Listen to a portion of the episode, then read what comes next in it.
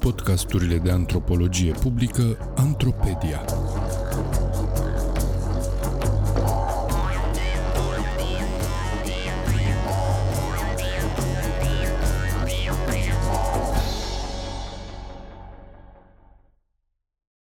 Cum să studieze antropologic apa de robinet? Note etnografice din New York City. Un text scris de Liviu Chelcea pentru Sfertul Academic, citit de actorul Daniel Popa. Cum studiază antropologia apa și la ce ar ajuta la înțelegerea condiției umane în diverse locuri ale planetei? Ce ar avea antropologii de spus ținând cont că apa este domeniul inginerilor, chimiștilor și specialiștilor în mediu? Apa, în antropologie, nu este privită doar ca o resursă naturală, ci și ca o substanță care leagă diverse sfere ale existenței umane, de la microbiologic până la cosmic. Există multe studii despre apă în orașe, în special acolo unde apa este insuficientă, accesul la ea este inegal distribuit în rândul populației și cartierelor. De multe ori, grupurile minoritare și cartierele sărace au probleme de alimentare cu și de contaminare a apei de robinet. Apa și furnizarea ei sunt uneori înțelese ca un drept natural, alteori ca o marfă pentru obținerea de profit, cum este cazul apei îmbuteliate. Antina von Schnitzler, de exemplu, o antropologă care a studiat democratizarea post-apartheid din Africa de Sud, a arătat că transformările din sfera politică nu pot fi gândite separat de administrarea infrastructurilor, mai ales a celei de apă. Apartheidul a luat de multe ori forma unei politici materiale, adică a exercitării puterii și dominației prin obiecte tangibile, așa cum erau întreruperea apei sau lipsa completă a infrastructurii de alimentare cu apă în cartierele locuitorilor de culoare. Rezistența la apartheid a luat de asemenea forma unei politici materiale, adică desfășurarea unor revolte pe marginea lipsei de alimentare cu apă prin blocarea drumurilor sau evidențierea problemelor apărute din lipsa sau prețul apei.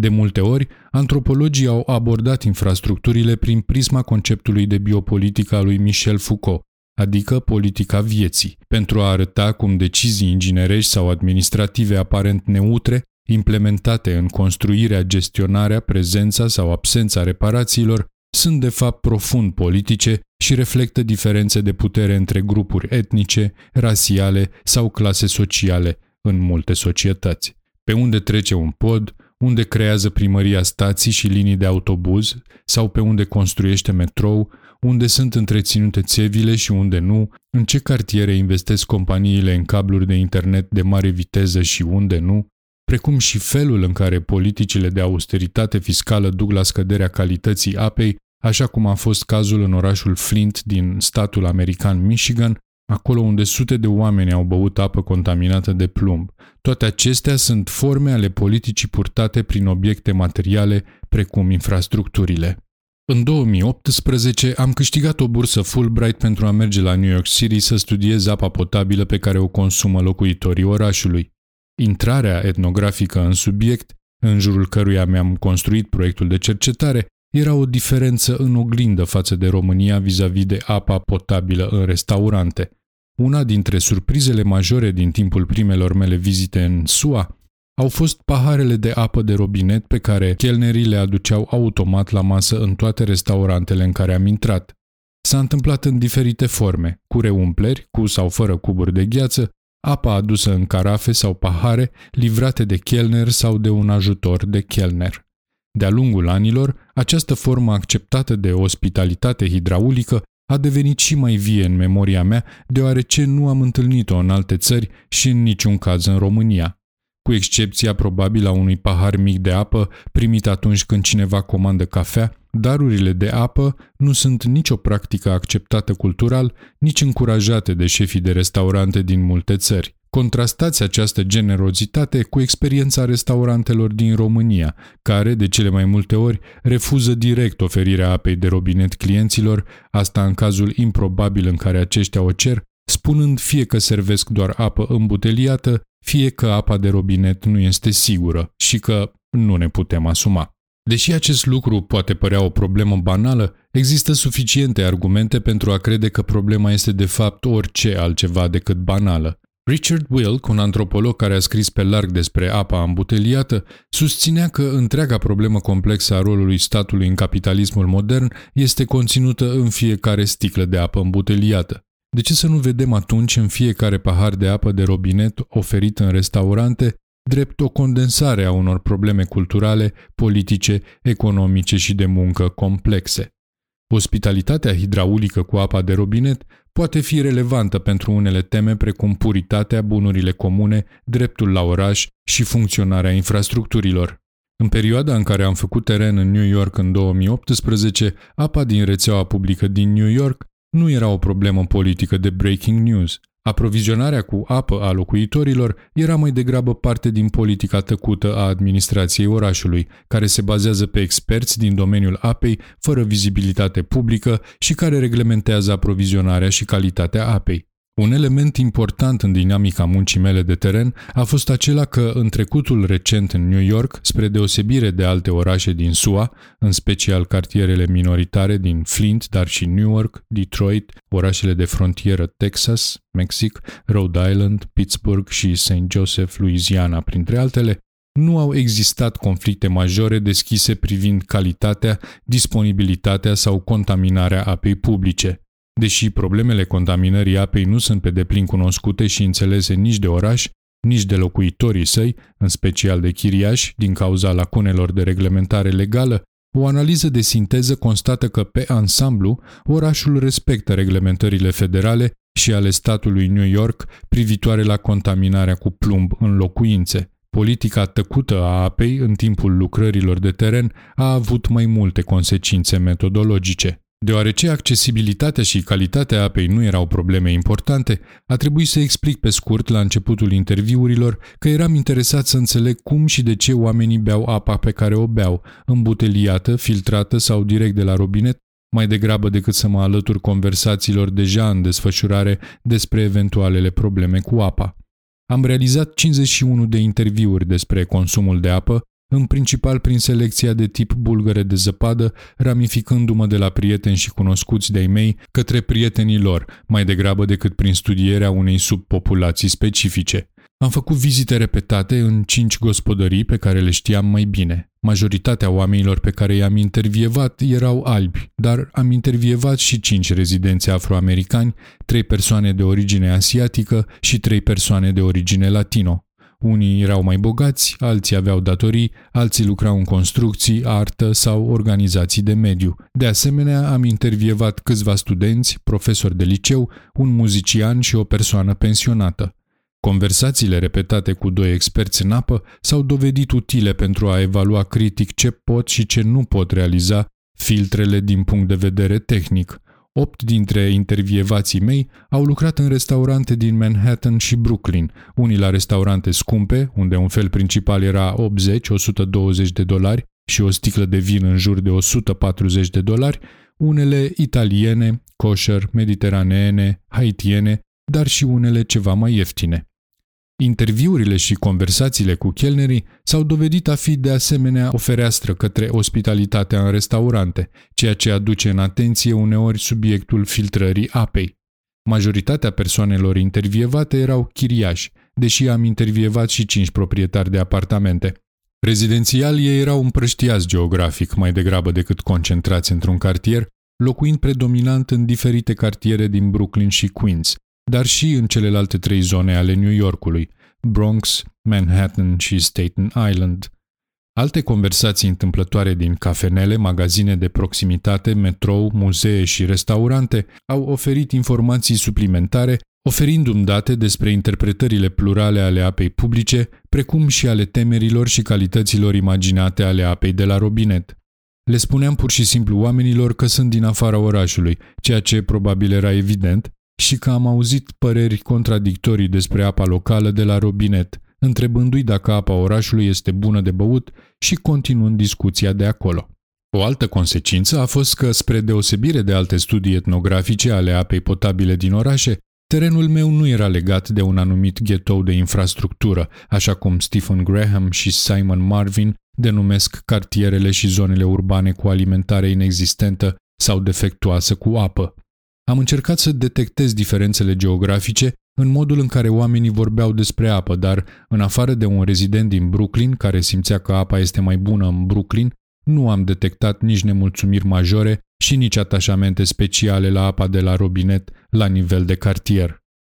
Am fost deschis să identific și să explorez o antropologie întunecată a apei, așa cum Sherry Ortner numește subiectele antropologice deprimante legate de excluziune politică și economică. Deși știam din lecturi că probleme există, de exemplu, conductele de plumb au fost o problemă importantă în școli, nu am identificat direct prin experiența interlocutorilor mei astfel de situații. Nivelurile de apreciere a apei de la robinet ale interlocutorilor mei difereau uneori radical, variind de la oameni care vorbeau de apa de robinet ca ambrozie până la cei care simțeau că îi arde pe gât. Ele nu se potriveau cu o geografie a cartierelor defavorizate, ocupate de minorități, săraci sau bogați. Această lipsă a localizării etnografice m-a făcut să reflectez mai mult la lucrurile pe care le aflam și să modific întrebările de cercetare. Pe măsură ce interviurile și conversațiile au avansat, am început să simt că obțin date nuanțate despre practicile de consum de apă din apartamente, mai ales că am descoperit unele elemente comune care păreau să fie împărtășite de către cei mai mulți intervievați. Percepția pozitivă, de multe ori la superlativ a apei de la robinet, imaginea mitică a munților Catskills, adică a zonei hidrografice de unde este captată apa adusă în oraș, au apărut în toate interviurile. Acest lucru a fost întărit de imaginea publică pe care compania municipală de apă o proiectează asupra apei publice, după cum am aflat participând la mai multe evenimente publice organizate în aer liber și în centrul lor de vizitare și evenimente situat în Greenpoint, Brooklyn. Există o mândrie evidentă a newyorkezilor privitoare la apa pe care o beau. Mulți interlocutori, dar și comercianți de pizza sau de bagels, spun că secretul calității acestor mâncăruri asociate cu orașul lor este chiar compoziția apei livrate în oraș. Am văzut, de exemplu, în metrou afișere plătite de compania municipală de apă care marșau exact pe această asociere. Teama generică de țevi a fost de asemenea o altă temă comună, la fel ca utilizarea pe scară largă a filtrelor carafă de tip Brita. După cum explică în cartea Hydraulic City Nikhil Anand, un antropolog care a studiat cum inginerii companiei municipale de apă din Mumbai, India, participă la viața politică prin oferirea de acces la apă în cartierele sărace, infrastructurile acumulează raționalități tehnopolitice diverse de-a lungul existenței lor. Am încercat să explorez în ce tipuri de raționalități tehnopolitice sunt încorporate filtrele, deoarece utilizarea lor pe scară largă ridică câteva întrebări interesante. Ce lacune instituționale acoperă filtrele? Cum și prin ce mijloace filtrele oferă un diagnostic despre apă, fac vizibile și eventual repară lacunele de infrastructură pentru a face apa de robinet acceptabilă din punct de vedere social? În ce relații politice mediate material și tehnologic, altele decât cele umane, participă filtrele? În studiile existente, filtrele și omniprezența lor au fost înțelese ca cea mai pură ilustrare a ceea ce sociologul Andrew Saz numește carantină inversată, adică bule comerciale formate în jurul unor mărfuri care devin acte de autoprotecție individualizate împotriva pericolelor de toxicitate din mediu. Începând cu anii 1970, lipsa acceptării sociale a apei de la robinet a fost în avangarda multor experimente de extragere de profit din distribuția apei. Acest succes și delegitimare a apei de robinet oferite de stat a fost uneori amplificată de producătorii de apă îmbuteliată, producătorii de filtre, eșecurile infrastructurii, suspiciunile legitime cu privire la lacunele de reglementare și poluanții emergenți încă puțin înțeleși. Mulți oameni cred că filtrele îi izolează de pericolele transportate de apă, dar această protecție, demonstrează Saz, este adesea iluzorie și potențial periculoasă. În cele din urmă, Saz susține că filtrele și carantina inversată mai general duc la anestezie politică, eliminând presiunea politică pusă pe autorități pentru rezolvarea problemelor cunoscute și emergente ale infrastructurilor de apă.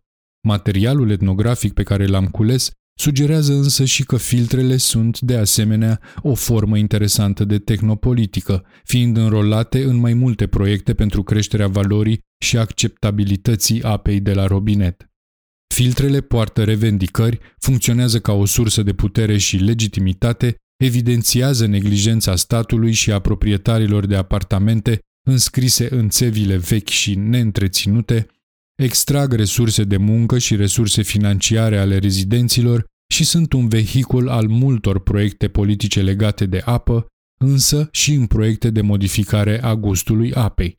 Filtrele se atașează de trei componente ale infrastructurii de apă. Prima este chiar apa și calitățile sale fizice și imaginate. Filtrele promit să funcționeze pentru orice compoziție chimică a apei, deși proprietățile reale a apei variază foarte mult în teritoriile hidrosociale din SUA, o țară cât jumătate de continent. Această promisiune a producătorilor de filtre se articulează cu calitățile imaginate de puritate ale apei de la robinet livrate newyorkezilor. Faptul că apa vine de la munte și e apă de ploaie sporește viabilitatea folosirii filtrelor. A doua componentă sunt proiectele politice construite în jurul infrastructurii de apă. Filtrele sunt înrolate într-o multitudine de proiecte de către diverse segmente de utilizatori.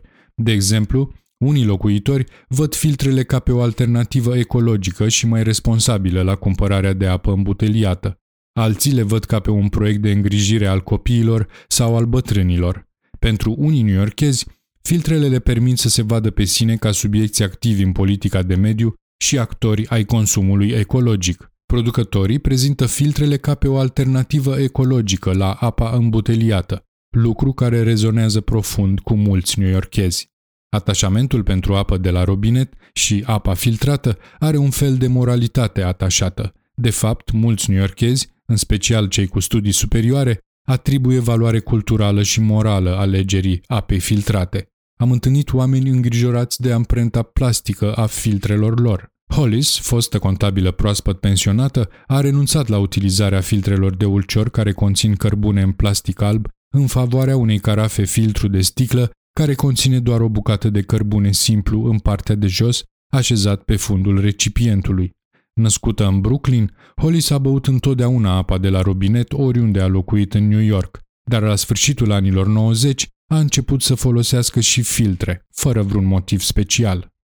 Acum trei ani și-a înlocuit brita cu acest nou filtru. Odată pe lună, Hollis fierbe cărbunele pentru a-l purifica, așa cum a spus-o ea. Asociat cu apa, cărbunele, spre deosebire de asocierea cu poluarea, preia o estetică politică conotând curățenie, puritate și responsabilitate, asocieri care creează valoare morală pentru apa de la robinet. În fine, a treia componentă sunt chiar utilizatorii individuali, prin modalitățile lor de a folosi, de multe ori contrar indicațiilor producătorilor sau alchimiei apei potabile, filtrele. Întrucât filtrele sunt hipoguvernate, nereglementate de autorități publice și dau prioritate suveranității consumatorilor în fața credibilității experților de la compania municipală de apă, filtrele țintesc orice tip de utilizator consumator. Aceasta înseamnă că persoane cu cunoștințe tehnice și practici etnohidraulice foarte diverse ajung să folosească filtrele. De exemplu, când discutam cu o intervievată dacă a trebuit să înlocuiască cartușul la filtrul său, mi-a spus că nu știe, adăugând că nu crede că filtrele trebuie înlocuite. L-am avut doar de un an, mi-a spus ea pe un ton liniștitor. În schimb, a clătit filtrul odată, nu pentru că a observat ceva dubios, ci mai degrabă ca parte a curățeniei generale din apartamentul său. După câteva săptămâni de folosire, filtrele cu carbon se înfundă și rețin impuritățile și bacteriile, devenind un fel de burete murdar. Deși utilizarea filtrelor sporește încrederea locuitorilor în apă, filtrele sunt adesea abandonate, utilizate în mod greșit, neînlocuite sau citite printr-o semiotică diferită de instrucțiunile de folosire ale producătorilor lor, acestea însele fiind la rândul lor problematice. Filtrele apar așadar ca obiecte extrem de oportuniste, capabile să participe în proiecte politice foarte diferite, care pătrund în viața unui număr mare de locuitori. Folosirea apei de robinet apare deci ca o intersecție a percepțiilor despre bazinul hidrografic de unde provine apa, reprezentări despre obiecte invizibile precum țevile, etnocunoaștere despre tehnologia filtrelor și proiecte politice precum grija față de mediu.